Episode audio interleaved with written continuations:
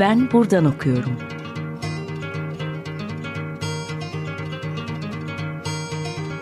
Edebiyat ve başka şeyler.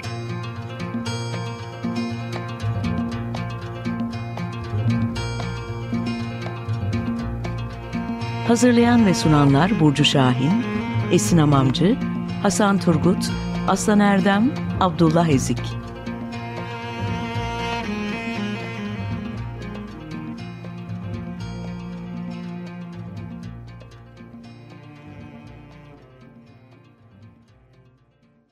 Herkese merhaba, ben Abdullah Edik. Ben Buradan Okuyorum'un yeni bölümünde bugün Emrah Pelvanoğlu ile birlikte doktora tez çalışması üzerine konuşacağız. Ee, Emrah Hocam, e, teklifini kabul ettiğiniz ve bugün benimle olduğunuz için çok teşekkürler öncelikle. Ben teşekkür ederim, çok sağ olasın. Ee, ben birazcık Emrah Hoca'nın e, C V'sinden bahsederek e, programa giriş yapmak istiyorum. E, Emrah Hoca halihazırda Yeditepe Üniversitesi'nde akademik çalışmalarına devam ediyor. iki bin altı yılında Bilkent Üniversitesi Türk Edebiyatı bölümünden Ahmet Hamdi Tanpınar'ın şiir eleştirisinde Avrupa merkezcilik başlıklı yüksek tezleriyle mezun oldu. Aynı bölümde iki bin altı yılında başlayan doktora çalışmasını iki bin on bir yılında tamamladı. Tezinin adı bugün de konuşacağımız Tanzimat ve Metatarih. Namık Kemal'in tarihsel anlatılarının poetikası. Bu tez çalışması daha sonra Vakıfbank Yayınları tarafından da kitap olarak yayımlandı. Doğrudan kitap olarak okumak da mümkün. E, hocam siz bu o, tez çalışmanızda aslında oldukça kanonik bir ismi, belki de Tanzimat devrinin en çok konuşulan, e, en çok üretmiş de aynı zamanda isimlerinden biri olan Namık Kemal'i e, değerlendiriyorsunuz. Yani Namık Kemal'le ilgili bugüne kadar sanırım onlarca, yüzlerce yüksek lisans ve doktora tezi yapılmıştır ve o kadar çok şey söylendi ki her zaman artık daha ne çalışılabilir sorusu da buna paralel bir şekilde gelebiliyor. Ancak sizin e, yaptığınız tezde hayır, hala yapılacak çok şey var, hala düşünülebilecek çok fazla konu var şeklinde bir bir de perspektif sunuyor. Öncelikle hem neden bu kadar kanonik bir isme çalışmak istediğinizi hem de bu konuya evrilme sürecini, doktora tezinin oluşma sürecini size sorarak giriş yapmak istiyorum. Tam da bu yüzden aslında çalışmak istedim. Yani bu kadar çok üzerine yoğunlaşmış bir ismin nasıl o kadar büyük bir yoğunluğu etrafında topladı ve bu yoğunluğun nasıl ağırlık merkezleri ürettiğini, nerelerde yoğunlaştığını, bunun ne kadar sağlıklı ya da ne kadar sağlıksız olduğuna dair bir bakış açısı, bir perspektif oluşturmaya çalıştım ilk başlarda. E bunu yapmaya başlayınca da sonuçta edebiyat tarihi alanından geliyoruz. Yani edebiyat, yeni Türk edebiyat alanından geliyoruz. Yani öncelikli olarak Namık Kemal'in edebi yapıtlarının e, dikkate alındığı bir sürü çalışmayla karşılaşıyorsunuz. E, bu doğal bir şey. Ama bu çalışmaların e, daha ziyadesiyle Namık Kemal'in e, romancılığı, özellikle intibahın etrafında dönen çalışmalar olduğunu, Bir diğer aksın, bir diğer e, Namık Kemal etrafında dönen bir diğer bakış açısının da onun politik, siyasal politik tarafının daha, daha öncelikli olarak değerlendirildiği, aslında bir nevi politika tarihiye daha ilintili olan bir akış, bir aks olduğunu orada görüyorsunuz. Yani bunların ikisi tabii ki çok kıymetli şeyler. Bunların ikisini, bu, bunların iki taraf bağlamında da bazen birbirine geçecek şekilde çok önemli çalışmalar yapıldı. Hala da yapılmaya devam ediliyor. Ben bakın ben biraz şey gördüm burada. Namık Kemal'in e, özellikle roman öncesinde, yani bin sekiz yüz yetmiş beş yılındaki İntibah'ın yayınlanmasının öncesinde ne yaptığı, oraya nasıl geldiği. Yani bunun üzerine baktığım zaman aslında çok net bir manzarayla karşılaştım. Yani Namık Kemal'in yazdıklarının niceliksel olarak dağılımına baktığınızda oradaki yaz, yazılan kitapların, kitap olarak yayınlanmış olan metinlerin önemli bir kısmının es- esasında bir nevi tarih anlatısı olarak, tarihsel bir metin ya da doğrudan birer tarih anlatısı olarak değerlendirilebilecek metinler olduğunu gördüm. bin sekiz yüz yetmiş beş öncesindeki en önemli kitabı da Evrak-ı Perişan. Evrak-ı Perişan adı üzerinde hani böyle çok bütünlüklü bir kitap değil. Zaten kendisi de o bütünlüklülük arzusunda olmadığını, kitabın asıl arzu ettiği formda daha bir sürü başka şeyi de içermesi istediğini söylüyor. İşte mektup parçaları, makale parçaları, şu an kitabın temel içeriği olan ilgili biyografiler vesaire vesaire. Bu kitaba baktığımız zaman bu kitabın e, çok özellikle edebiyat tarihçiliği anlamında ya da genel olarak Namık Kemal çalışmaları bağlamında çok böyle odağa alınmadığını gördüm. Onun dışında Namık Kemal'in yani tarihle kurduğu ilişkinin de çok dikkate alınmadığını, daha ziyadesiyle onun politik çalışmalarının doğal, yani onun politik tarafının doğal bir sonucu ve kendiliğinden bir gelişimi. Yani onun siyasal e, eylemliliğinin e, bir ek tarafı, bir supplementi, bir eki, bir mütemmim cüzü gibi ki yanlış değil olarak değerlendirildiğini gördüm. E, o zaman bu çalışmalara odaklan bir şey yapayım diye başladım. Bunu yaparken iki şey vardı aklımda. Ya, öncelikli olarak metodolojik olarak bir tarihselci olduğumu biliyordum. Yani aldığım metni, ele aldığım meseleleri tarihselleştirmek çalışmamın öncelikli temel düsturuydu. Ve Namık Kemal'i tarihselleştirerek onu yeniden açıklayabilecek bir çalışmayı bu metinlerin kendi tarihselliği içerisinde de açıklayacak bir düzlemde yapmaya çalıştım. Bu bize ister istemez bir şey getirdi.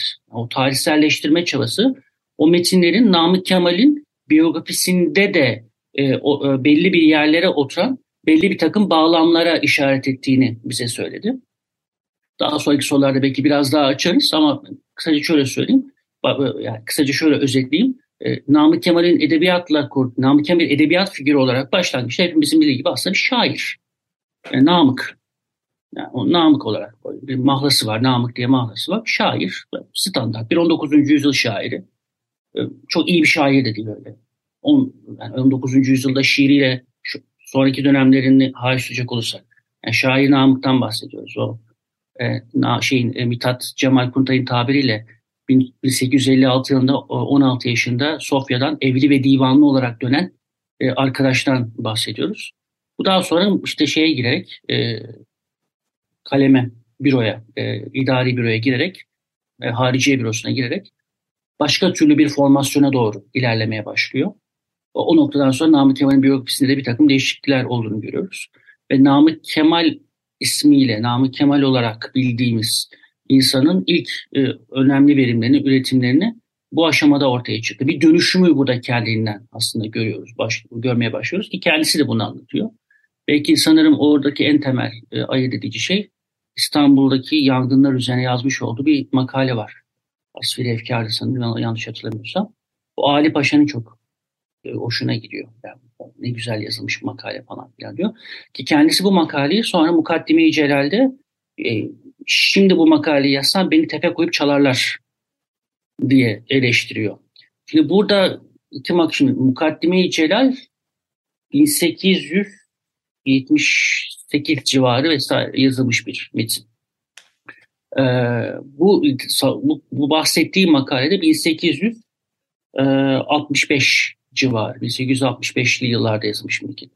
İkisinin arasına baktığınız zaman ne kadar farklı yıl var? on beş yıl, on on on beş yıldan falan bir şeyden falan bahsediyoruz. on beş yirmi yıl gibi bir süreden bahsediyoruz. Hatta bu işte kendiliğinden, bu, bu dönüşüm önemli. İşte bu dönüşümü görmek, ya yani bu dönüşümü. Zaten bizzat Namık Kemal'in kendisine teşhis ettiği bir dönüşüm var. Hani bu dönüşümün izini sürebilmek için de zaten Namık Kemal'in doğrudan tarihselleştirilebilmesi gerekiyor. Burada tarihselleştirme deyince tabii ikili bir şey aklımıza geliyor. Yani onu Namık Kemal'in yapıp ettiklerinin arka planda akan büyük tarih yürüyüşün içerisinde bir yerlere yerleştirmek, konumlandırmak. İkincisi ama Namık Kemal'in kendisinin de tar- bir, bir dilsel alan, bir tarihsel alan içerisinde hem kendi kendini hem de başkaları tarafından üretildiği gerçeğiyle onu ele alıp ondaki tarihselliği de, ondaki tarihselleşmeyi de ele almak. Böyle karmaşık bir dizi mesele vardı kafamda. E, bütün bunlar e, Namık Kemal'i çalışmayı hem riskli hem de çok zevkli kıldı. Yani risk az önce senin başta söylediğin gibi zaten çok çalışılmış olmak çok temel bir risk aslında bir anlamda. Zaten yeni ne bulacaksın, ne söyleyeceksin. Yeni söyleyeceğin her şey bir nevi yani işte zorlama, yani işte yeni bir şey söyleyeceğim diye olmayan ma- malzemeyi olmadığı bir yere sürükleme gibi riskler de kendi içerisinde üretiyordu. Ee, ama işte zevkli oluyor çünkü e, o kanon ister istemez önündeki kanon, o etrafında örülmüş, etrafında yani Namık Kemal etrafında örülmüş olan kanon ister istemez işte belli bir o, o şeyler, topaklanmalar, öbeklenmeler, tekrarlar içeriyordu. E, o e, tekrarları kendinize ve karşınıza alarak e, bir şekilde aslında yapabileceğiniz manevralara dair de size yol ve yöntem gösteriyordu. Bu yol yöntem arayışında da bir takım figürler ön plana çıktı benim için, isimler. Ee, edeb bir edebiyat e, tarihine mal olmuş bir figürü e, tarih anlatısı bağlamında değerlendireceğim. Bir tarihçi, tarihçi olarak değil. Ben hiçbir zaman ne tarihçi Namık Kemal, İbrahim Şahin'in teziydi o sanırım, yanlış hatırlamıyorum. Evet, hani, e, tarihçi Namık Kemal hiçbir zaman benim şeyim olmadı. Ya ben her zaman için bir dilsel performansın, bir poetik e, eylemliliğin içerisinde bir içerik olarak Namık Kemal'in tarih yazımına katkısı, na, ta, Namık Kemal'in tarih yazımsal üslupları meselesi üzerine e, gitmeye çalıştım. E, hocam bu arada aslında şunu da sormak istiyorum. Yani programın ikinci bölümünde özellikle bu kavramsal haritaya ve kimlerden faydalandığını da konuşabiliriz, ancak burada hatta Namık Kemal'le ilgili altını çizmek istediğim bir diğer noktada hem bir gazeteci olarak Namık Kemal'in tarih konulu metinler kaleme alması, hem de bir tarihi roman, cezmi ve buna paralel bir şekilde birçok tarihi oyun da kaleme alması. Şimdi edebiyat da her şeyin temelinde bir dildir. Peki bu metinlere kurgu ve e, kurgu dışı, yani tarihten metinlere baktığımızda Namık Kemal'in söyleminde hiç farklılıklar gözlemlediniz mi? Ya dedim ya, Namık Kemal'in hani tarihçi olarak e, şimdi kafasında bir yerde bir Hammer var. Yani Osmanlı tarihi etrafında işte Hammer'e olumlu ve olumsuz olarak onunla diyalog halinde olan e, ve yine Avrupa'da e, mevcut oryantalist e, Osmanlı İslam bakışıyla içerisinde de hem onların bakışıyla özdeşleşip hem de onların bakışına karşı konum almak bağlamında bir çıkış arayışı var. Nitekim Cezmi'de, e, Celaleddin Harzemşah'ta, hatta işte Renan Müdafaanamesi vesaire bu tarz metinlerde e, bunun bir parçası. Osmanlı tarihi de bunun bir parçası, o büyük metin. Ki ben mesela çalışmalarıma ona katmadım çünkü hani çok şey bir metin o, büyük bir metin. Ee, hani ona hiç girmedim. Onun onun kendi içerisindeki e, o metnin e, büyük e, çalışmamın içerisinde o metnin bıraktığı, o metnin kendisinin e, den üretilen bir şey yok ya. Yani onun biraz paranteze almış gibi oldu. Ee, Namık Kemal'in tarihle kurduğu ilişkide ben öncelikli olarak onun e, kendi tarihselliğiyle, yani tarihi kendi tarihselliğine malzeme yapmak için tarihle ilişki içerisinde olduğunu düşünüyorum. Bu Vatan Yavuz Lise'de de böyle ki o da hani yakın tarih olmakla beraber bir tarih yanlısı olarak görebilir. Bu biyografilerde de böyle. Yani bu bütün yazdığı biyografilerde de tekrar eden bir e, kahraman padişah, hain vezire karşı teması var. Çünkü o da kendi tarihiyle konuşma meselesinde değil mi? Yani işte orada bir e, Abdülaziz döneminin tipik Babali oligarşisine karşı Namık Kemal'in bir siyasal pozisyon aldığını görüyoruz. Orada işte onun temel muhalefetinin yöneldiği kişi orada tarih ona malzeme olarak karşımıza çıkıyor. Bir yandan da otorite veriyor işte söylediklerine. Onu görüyoruz. Bu hala günümüz sağ siyasetinde de biraz karşımıza çıkan, aslında tarihsel olanı kendi sözünü otoriteleş, otoritesini arttırmak için bir nevi amplify etme, e, yükseltmek için kullanabilme meselesi. Bunun Namık Kemal'de de olduğunu görüyorum ben az çok. Ee, bu tarihle kurduğu ilişki biraz bu çerçevede ele alınmalı diye düşünüyorum. Ee, peki hocam, programın bu bölümünde bir şarkı arası verelim. Bugün e, Açık Radyo dinleyicileri için siz ne çalmak istersiniz? Çok zor bir soru. En zor soru buydu. Yani bana sorduğun en sorular arasındaki en zor soru buydu. Düşündüm, taşındım, ya kısacık bir şey bulayım da işin içinden çıksın dedim. bin dokuz yüz yetmiş yedi tarihli albümü Pink Floyd'un, onun açılış şarkısı bir Roger Waters solusudur. E, Pigs on the Wing bölüm bir. Hep beraber dinliyoruz. Herkese merhaba, ben buradan okuyorum'a Emrah Pervanoğlu ile birlikte kaldığımız yerden devam ediyoruz ve Namık Kemal konuşmayı sürdürüyoruz. Ee, hocam bir de sizin çizdiğinizde faydalandığınız dört çok önemli karakter ve e, karakter var ve onların düşünceleri de aslında tez boyunca e, sizin sürekli odağınızda tuttuğunuz, e, kimi zaman bir diyalog kurduğunuz, kimi zaman da düşüncelerinden yola çıktığınız isimler. Onlar da şöyle: Giambattista Vico, Eric Auerbach, zaten kendisi İstanbul'da da önemli bir süre geçirdi. Edward Said, Orientalizm dediğimde aklımda gelen en başat karakterlerden birisi ve Haydn White, Keats'in çokça atıf yaptığımın önemli bir isim. Bu isimlerle kimi zaman bir diyalog kuruyorsunuz, kimi zaman onların düşüncelerinden yola çıkarak Namık Kemal'in metinlerinde neler var, bunlar bir de neler vaat ediyor, bu sorunun cevabını arıyorsunuz. Bu anlamda hem işte dediğim gibi bu kadar geniş ve başat figürlerle beraber onların düşünceleriyle yola çıkmanız, hem de sizin teninizde iddia ettiğiniz şeylere bir temel aramanız çok kıymetli. Namık Kemal'in dünyasını siz bu isimlerle ve neden özellikle bu isimlerle birlikte ele aldığını, düşündüğünü, tasarladığını, bunu konuşarak devam edelim isterseniz. Ya aslında geçen sorudan da bağlayacak olursak, hani kurmaca kurmaca dışı meselesi. Ee, şimdi bir edebiyatçının tarihsel alanla kurduğu ilişkiyi değerlendiren bir çalışma yaptığında e, ister istemez o, o da bir sorunsal olarak bir yerde duruyor. Yani kurmaca ve kurmaca dışı ilişkisini. Sonuçta çok en genel bağlamıyla edebiyatla ilgilenen insan kurmaca bir dünyanın içerisinde yaratır.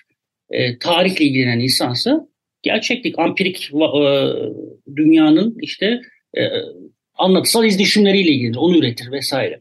E, şimdi bu bir edebiyatçı gözü bağlamında tarihsel olanla ilgilendiğinizde e, tabii iste istemez ona bakıyorsunuz. Yani edebiyat tarih ilişkisi üzerine düşünen kimler var? Yani edebiyat ve tarih ilişkisini nasıl düşünebiliriz? Nasıl bakabiliriz diye.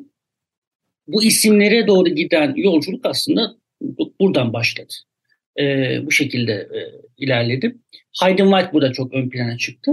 Ama bir şey daha eklemek istiyorum ben. E, kurmaca ve kurmaca dışı ayrımına bir kategori daha eklemek istiyorum. Çünkü bu, bu bütün bu düşünürlerin de aslında ortaklaştığı bir mesele. Yani meseleyi kurmaca ve kurmaca dışı olarak ayır, ayırıyoruz. Ama bütün bunları bir arada tutan bir başka kavram var. Kurgu. Kurgu. Şimdi bunu prefiguration diyor şey, e, Haydn White. Yani Türkçe nasıl çevirebiliriz? Ön, önsel, önsel figürasyon, önden. Yani dilin kendisinin, dilin içerisinde üretilen e, malzemenin kendisinin bir biçimsel ön formatla, ön formasyonla ortaya çıktı. Yani dilin içerisinde düşünce ve dil, düşünce yoluyla, düşünceden dile doğru ilerleyen her türlü malzemenin bir biçimselliğin içerisinde var oldu. Yani biçimin düşünceyi bir şekilde, kendi, biçimin düşünceyi bir şekilde kendi dayattığını iddia eden bir şeyden bahsediyoruz. Bir düşünce tarzından bahsediyoruz. Bu işte Vico'dan başlıyor aslında. Yani bu bu ilk Vico'dan başlıyor. Vico, ki bu çok enteresan bir adam Vico. Giambattista Vico on sekizinci yüzyılın ortasına yazmış. Bu bahsettiğim isimler de Vico'yla ilişkilenmek ve bu az önce anlattığım edebiyat ve tarih ve genelde dilsel alanı az önce anlattığım bağlamda ele almak ve bu şekilde Marksist tarihçilikten farklı olarak alternatif bir tarihselcilik, hatta Oeba historizm diyor, tarihsicilik kurma bağlamında birbirleriyle de diyalog içerisinde oluyorlar. Haydn White daha niye ön plana çıktı diyecek olursak, şimdi Haydn White bunu bin dokuz yüz yetmiş üç yılında yazıyor. Tek kitabı var zaten. Yani bir sürü çalışması var ama onlar hep makale olarak yayınlanmış. Sonra o makaleleri bir araya getirmiş. Yani kitap yazacağım diye oturup yazdığı kitap bin dokuz yüz yetmiş üç yılında çıkan Meta Tarih. yetmişlerde biliyorsun bu yapısalcılık, linguistik term, işte post yapısal. Doğrudan söyleyeyim, Meta Tarih biçimci bir kitap.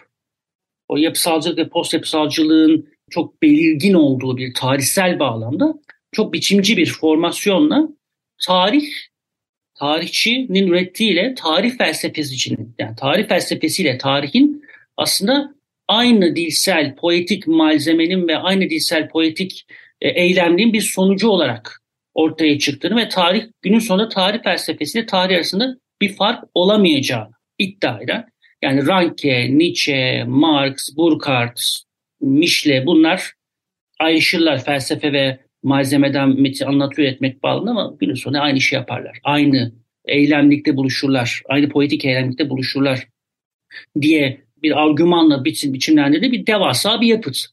Ve bu yapıt çok zengin bir e, literatür içeriyor. Yani çok zengin bir kavram e, şeyi var. Arsenali var. Biz çok çok zengin bir kavram malzeme topluluğu var. Ben kitabı okuduğum zaman, yani kitabı, kitapla ilk ilişkiye girdiğim zaman Bu malzemenin, bu malzemenin çok işlevsel olduğunu düşündüm. Yani özellikle kendi çalışmam bağlamında bu malzemeyi e, kendi çalışmama devşirebileceğim açıklığı kitabın kendisinde gördüm. Ki kitapta zaten Haydn White da evet ben on dokuzuncu yüzyıl, benim alanım on dokuzuncu yüzyıl. on dokuzuncu yüzyıldaki tarih felsefecileri ve tarihçileri üzerine konuşuyorum ama bu evrensel bir şeydir. Yani bu Avrupa'da on dokuzuncu yüzyılda tarih üretmek bağlamında bir araya gelmiş olan insanlara özgü bir metodolojiden bahsedemeyiz benim yaptığım iş için. Bu evrensel olarak çok insani bir, insani olmak anlamında evrensel olarak e, dille çalışmak, dil ve tarih ilişkisiyle çalışmak bağlamında bize e, bazı kavramlar, bize bazı e, bakış açıları sunar diyor. Ben de bunu aldım ve kullandım. E, tabii Heidenwald, Auerbach, Said, e şimdi Auerbach zaten Vico'nun çevirmeni ve doğrudan kendisinin, onun da bir başyapıtı var, Mimesis, az önce bahsettim. Mimesis'te gerçekliğin, yani Batı edebiyatında gerçekliğin temsilini araştırırken doğrudan Vico'cu bir bakış açısıyla bir tarihselleştirmeye doğru gittiğini görüyoruz. Onun dışında Vico üzerine yazdığı onlarca şey var zaten. Ee, bir, bir tık daha geriye gittiğimizde Said. Said'in de aynı zamanda hem Auerbach'tan hem de Vico'dan yararlandı. Ve onun da benzer bir tarihselcilik, onun da benzer bir tarihsel e, bakış açısı üretirken oryantalizm ilk, ilk akla geliyor tabii ki Edward Said deyince. Ama ben çalışmamda daha ziyadesi oryant, oryantalizmden çok başlangıçlardan, onun bir tık daha önemsediğim kitabı olan Başlangıçlar, Niyet ve Yöntem'den e, şey yaptım, çalıştım. Çünkü onun, Said'in Vico'cu bir bakış açısıyla başlangıç nosyonuna dair yapmış olduğu bir takım teorik okumalar, Namık Kemal'in bir on dokuzuncu yüzyıl edebiyat başlangıç figürü olarak alımlanışının nasıl olduğuna dair bana bir takım bakış açıları verdi. Ee, ve onun hem bir yazarlık otoritesinin, hem bir neredeyse kurucu baba otoritesiyle kendisini nasıl inşa ettiğini, çok meşhur Magoso mektubuna buradan referans veriyorum, teorik olarak anlayabileceğimiz bir takım ipuçları barındırıyordu. E, Heidenwald da bu üçlü birden değerlendiriyor. Yani Edward Said'i de bir şeyini de hani e, evet Auerbach'la Vico ile çok diyalogda ama Edward Said'in çok ciddi bir Foucault'cu olduğunu da biliyoruz. Özellikle e, oryantalizmde değil mi? Foucault'dan e, bilginin alkolesinden falan çok değer yararlanıyor. E, şimdi Heidenwald da hem post yapısalcılık, dolayısıyla Edward Said, Auerbach, Vico ve Auerbach, şimdi Heidenwald bunlarla da kalmıyor. Çok daha başka bir şekilde, geniş bir perspektifte Northrop Frye, Karl Mannheim, Pepper, bunların da e, çalışmalarını ele alarak tarihin poetikası diye bir e, çerçeve kuruyor ve bu çerçevede bir takım modlar geliştiriyor. E, Kip diye çeviriyor rahmetli Mehmet Küçük bunu. Modlar. E, Kip de güzel bir çeviri. Kip diyebiliriz. Bu kiplerin işte ilgili tarihsel alanın kuruluşunda öyle ya da böyle orada olduğunu ve bu kitlerin ayrıştırılarak, sınıflanarak, tasniflendirilerek çalışılan tarihsel alanın tarih içeriğinin, yani ampirik içeriğinden önce nasıl bir çerçeveyle konumlandığının anlaşılabileceğini ve ayrıştırılabileceğini bize söylüyor. Ben de bunu Namık Kemal'de yapmaya çalıştım biraz. Namık Kemal'i dönemselleştirdim. Nasıl dönemselleştirdim? Az önce biraz, ilk soruda biraz açıklamaya çalıştığım gibi. Kabaca üç döneme ayırdım. Ve bu üç dönemi de Namık Kemal'in, şey, Vico'nun insanın zihinsel e, yolculuğu. Burada insanın zihinsel yolculuğunu Vico tevreli kullanıyor.